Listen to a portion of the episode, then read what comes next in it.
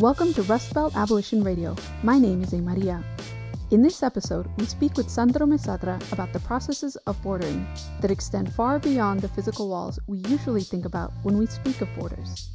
Sandro is a professor of political theory at the University of Bologna and has written extensively about borders and migration, such as in a book he co authored with Brett Neilson titled Border as Method.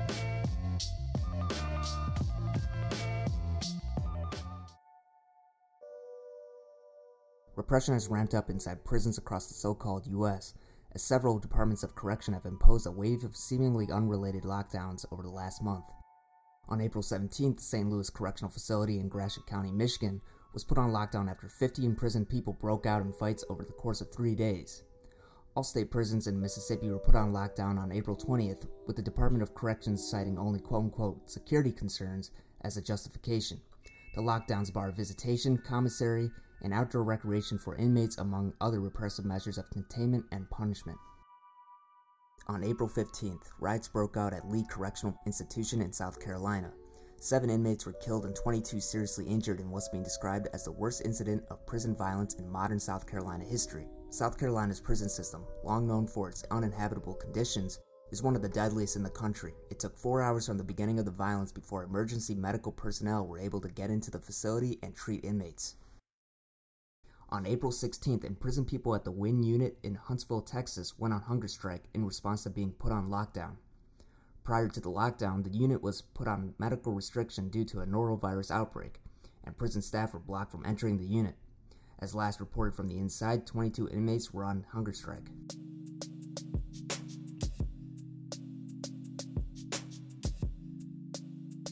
I am Alejo here with A. Maria, and you're listening to Rust Belt Abolition Radio, an abolitionist media and movement building project based in Detroit, Michigan.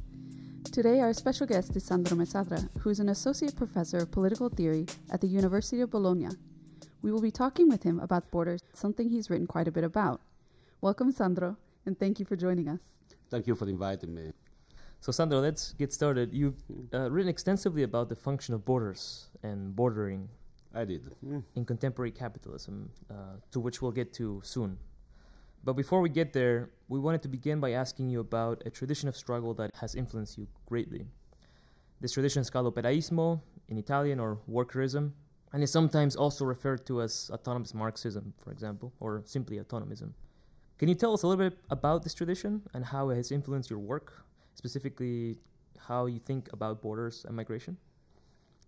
Well, this tradition uh, has been crucial to my own uh, political training because uh, I joined uh, the so called uh, autonomist movement uh, in Italy when I was a kid. It was not that unusual at the end of the 70s in Italy to become politicized at 15, 16 and this was also my experience. Uh, to put it very shortly, uh, Italian workerism has always uh, emphasized uh, the relevance of struggles writ large, not only uh, explicitly political uh, struggles, but also uh, behaviors, practices of workers and more generally subaltern people. And this has been very important for me when I first encountered uh, migration in Italy. Italy has uh, a very uh, peculiar history as far as migration is concerned, because uh, in the 1980s, uh, the country uh, became a country of immigration after having been for more than a century a country of emigration, as uh, any American citizen knows. So, immigration, immigration from North Africa, immigration from sub Saharan Africa, immigration from Latin America was something new for us at the end of uh, the 1980s. I, mean, I grew up in Genoa. Hmm, quite important industrial port city in the northwest of Italy. And the city in which uh, I grew up was a white city. Suddenly, we realized that the city was not white anymore, that uh, there were uh, new people around us, that the city itself was changing in a quite dramatic way. And so I started with uh, other comrades and friends uh, to think about uh, migration from the angle of uh, workerism. In a way emphasizing uh, the whole set uh, of practices and behaviors that uh, constitute uh, the subjective side of uh, migration uh, and started to think of uh, what uh, we uh, came to define a bit later in terms of the autonomy of migration. But the real point that for me uh, constitutes the um, connection between uh, uh, my own training in workerism and my political and also theoretical work on migration is precisely this idea to look at migration taking uh, its subjective dimension as the crucial viewpoint. We're here in Detroit, in the Rust Belt, so to speak. The black led class struggle in the late 1960s created some of the most radical organizations of the moment, such as the League of Revolutionary Black Workers. And these struggles were happening simultaneously alongside the struggles of workers in the automobile factories of northern Italy. Uh, what is the relation between the work of black radical thinkers such as C.L.R. James and James Boggs and Italian workerism?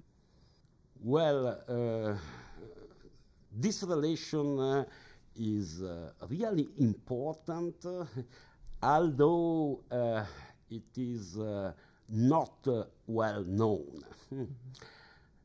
C.L.R. James, uh, the League of Revolutionary Black Workers, uh, DRUM, uh, were crucial sources of inspiration for Italian workerism, as well as sociological uh, investigations uh, in factories, particularly in Detroit, that since uh, the 1950s were uh, pointing to uh, specific workers' behaviors uh, that were not directly political, like absenteeism uh, showing uh, that uh, these behaviors uh, were uh, in a way expressing a refusal of the workers with respect to factory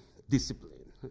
So, what I was saying before about this attempt to expand the very notion of struggle beyond what is uh, traditionally traditionally understood as struggle also in the Marxist tradition uh, took uh, the reality of uh, factories and uh, workers' experiences in a city like Detroit as a crucial source of inspiration. Later, uh, such uh, experiences as the ones that uh, you were uh, mentioning uh, were particularly important for uh, Italian workerist activists in order to get uh, a different kind uh, of uh, perspective on the development of black power in the US. This connection between black power and black workers' struggles was really very important for us. But let me say something more. The uh, question uh, so effectively raised by uh, organizations like DRUM, uh, the League of Black Revolutionary Workers uh, in Detroit, which means the question of the relation between class and race became really important for us in uh, the framework of uh, the dramatic transformations uh, uh, produced by migration since the late 1980s, as I was saying uh, before. Because in the history of workerism, the problem of race was not directly posited until that transformation. To be more precise, uh, we had a kind of uh, uh, similar problem already in the 1960s in Italy. Because uh, worker struggles in uh, northern Italy that uh, you were mentioning were basically struggles of migrant workers. Which kind of migrant workers? Internal workers, workers from the south of Italy. And uh, you may be familiar with uh, the Southern question and its relevance in Italian history. This huge divide between uh, an industrial north and an underdeveloped south. So this problem that was uh, discussed uh, in third worldism in the 1960s uh, as a problem uh, of uh, the relation between the North and the Third World was in Italy an internal problem. And since the late 1950s, there was a dramatic a wave of migration from the south to the north. Everywhere in the world, uh, mass industrialization, Fordism, uh, is associated with migration. And in Italy, this migration was internal migration from the south.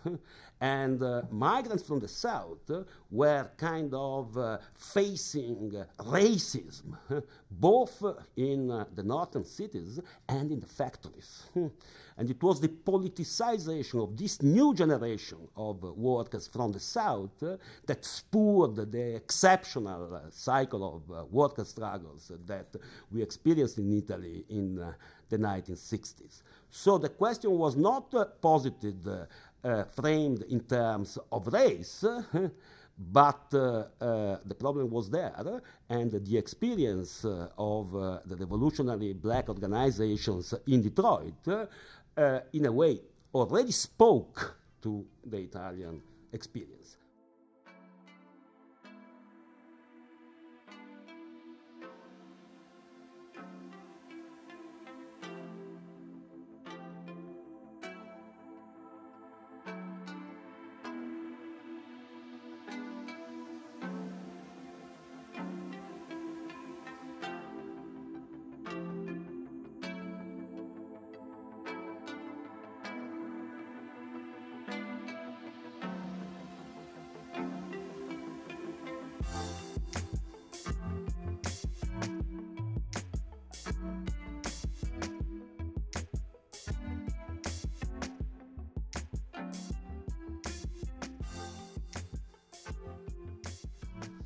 So Detroit is a city of, like most American cities, of many borders along racial and, and class lines, as, as we've been talking about just now. Going along with that, I mean, when we speak about borders, what we think of is of a wall. A wall that stretches across hundreds of miles across land in Palestine or in the so-called United States or, or somewhere else. But in your writing with Brett Neilson, uh, however, you want to sort of move away from thinking about the border solely as a wall why is it that we should move away simply about thinking of the border as a wall, and what its, its political consequences for today? Well, of course, uh, uh, moving away from uh, thinking of the border simply as a wall doesn't mean uh, to forget that there are many walls hmm, along international borders, uh, but also within urban spaces. So we take very seriously hmm, this kind of proliferation of walls that we have uh, been witnessing uh, over the last uh, years. And we take very seriously hmm, the necessity hmm, to struggle against uh, these uh, borders. Nevertheless, uh, we are convinced that the border has many manifestations hmm, that cannot be reduced to the materiality of uh, a wall. I can say uh, in uh, a very uh, simple way that uh, uh, I first discovered the relevance of borders participating uh, in uh, struggles of migration uh, in Genoa in the early 1990s. It is participating in struggles of migration that I discovered, for instance, that the color line started to be drawn uh, across urban spaces uh, that uh, historically had not been shaped by the color line. so this is a much more elusive kind of border that can also uh, materialize in something similar to a wall, but has much wider implications. Moreover, I think that uh, focusing our imagination on uh, the wall hmm, leads us uh, to lose sight uh, of uh, other aspects hmm, that are constitutive of any border, and first of all, uh, of uh, the challenge that movements of migration posit to the border. What we try to do uh, with Brett uh, in uh, the book that uh, you were mentioning is to look at the borders from the viewpoint of uh, people on the move, huh? of people that challenge the stability of the border. And if you start to take uh, this point of view, then even walls becomes uh, become uh, more uh, flexible and maybe less intimidating. Yeah, so in a way, also, what this implies is that this flexibility of the wall, right, this mobility also of the wall, implies also that it's not simply an instrument of exclusion as well, right? I mean, this is something that you also uh, talk about and write about. So there's a kind of continuity, there's a there's a flipping back and forth between the wall as something and the border as something that excludes and includes. So, can you tell us about sort of this dual function of the border as something that includes and excludes, and its importance for thinking about borders? Yes, thank you for uh, asking uh, this uh, question. I mean, it's apparent that borders exclude it is apparent that this uh, exclusion uh, often takes uh, terrifying uh, forms. Hmm. You know, death in the deserts uh, across uh, the US Mexico border, thousands of people drowned in the Mediterranean in the last years. So never forget this. And let's continue to struggle against this. At the same time, I think uh, there is a need uh, to uh, keep in mind that uh, borders uh, also shape the forms of uh, inclusion. My friend and comrade Nicholas De Genova has written extensively on uh, Mexican uh, uh, migration to the US from this point of view, showing that the border performs crucial functions of inclusion even through illegalization of migrant uh, bodies uh, and uh, labor. Hmm. And this is something that uh, we have been able to show also with respect to Europe, meaning that independently of the effectiveness of uh, the image of Fortress Europe, uh, what has happened uh, over the last 20 years is that more than the walls of a fortress, the European border regime has established a kind of system of dikes. Hmm, that uh, have facilitated processes of what we call differential uh, hierarchical uh, inclusion. I repeat, also in Europe, even through illegalization of migrant bodies and migrant labor. This has important implications, of course, for the experience of uh, these migrants, but more generally for the reshaping of citizenship and labor markets uh, across uh, different uh, geographical scales in uh, Europe as well in uh, the US always keeping in mind that Europe and the US have completely different histories of uh, migration. But nevertheless, it is possible to trace uh, analogies, hmm, to uh, listen to resonances between uh, these uh, different kind of landscapes. And let me add just one more point that is more general.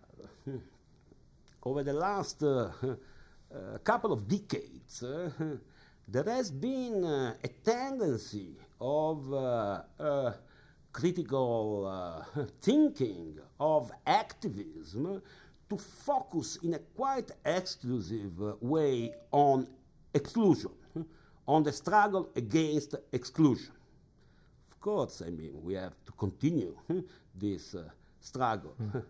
but we don't have to uh, forget that also inclusion has its uh, violent, uh, discriminating uh, sides.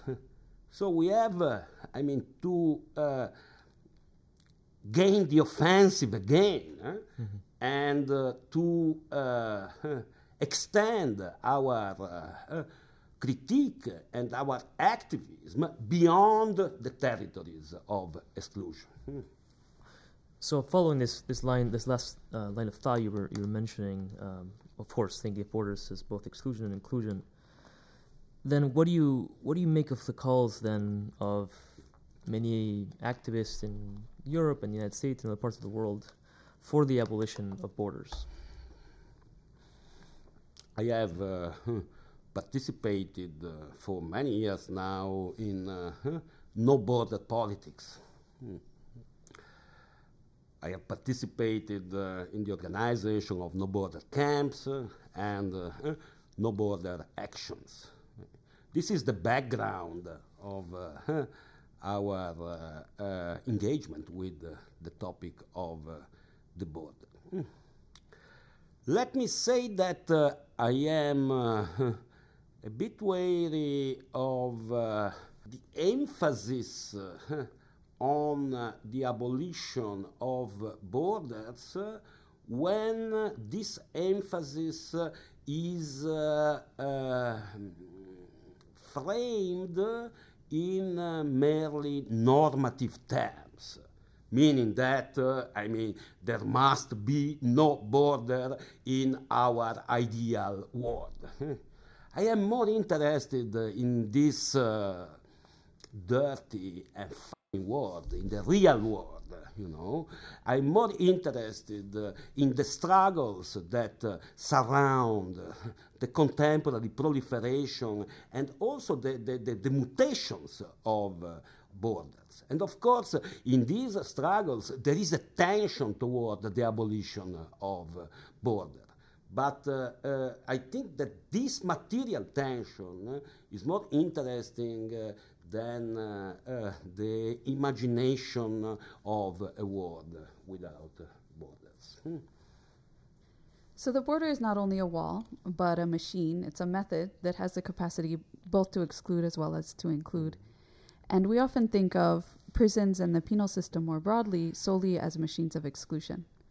They define, so to speak, who's part of society and who is not, particularly here in the United States, across racial lines. So the danger with this, of course, is that inclusion means being part of a society that continues to police and punish certain gendered and racialized bodies even outside prison walls.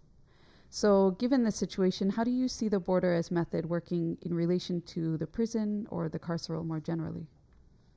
That's a very uh, good question. Uh, of course, uh, uh this question uh, uh must be uh, answered uh, in different ways with respect to different situations.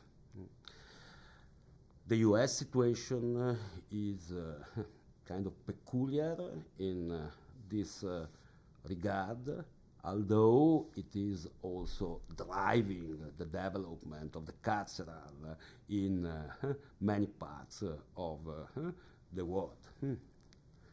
It is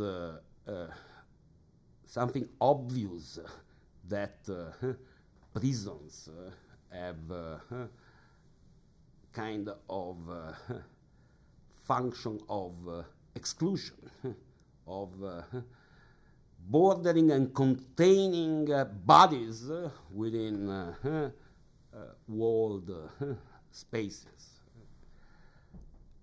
I would ask whether it is possible to analyze a process of mass incarceration as the one we are confronted with in uh, the United States uh, from the angle of uh, the contribution that this process makes uh, to the reshaping of uh, the society. I, mean, I think that uh, it is crucially important to keep an eye open on uh, uh, the relation between these walled spaces uh, and the society writ large.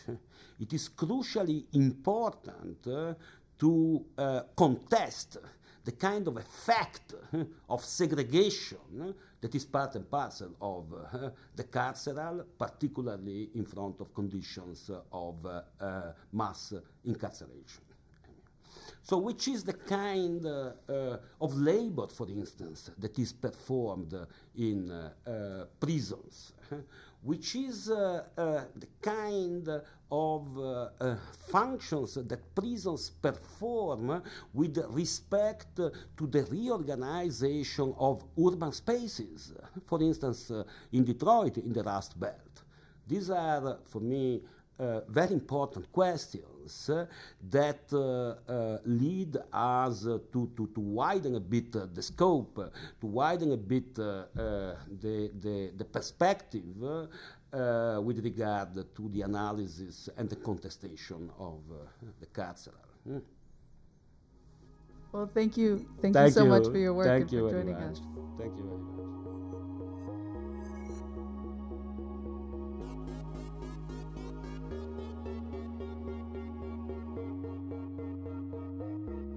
Thanks for tuning in. You can listen to past episodes on our website at www.rustbeltradio.org. This show was co-produced by the Rust Abolition Radio crew, A. Maria, David Langstead, Catalina Rios, Cape Syed, and Alejo Stark. Original music by Bad Infinity.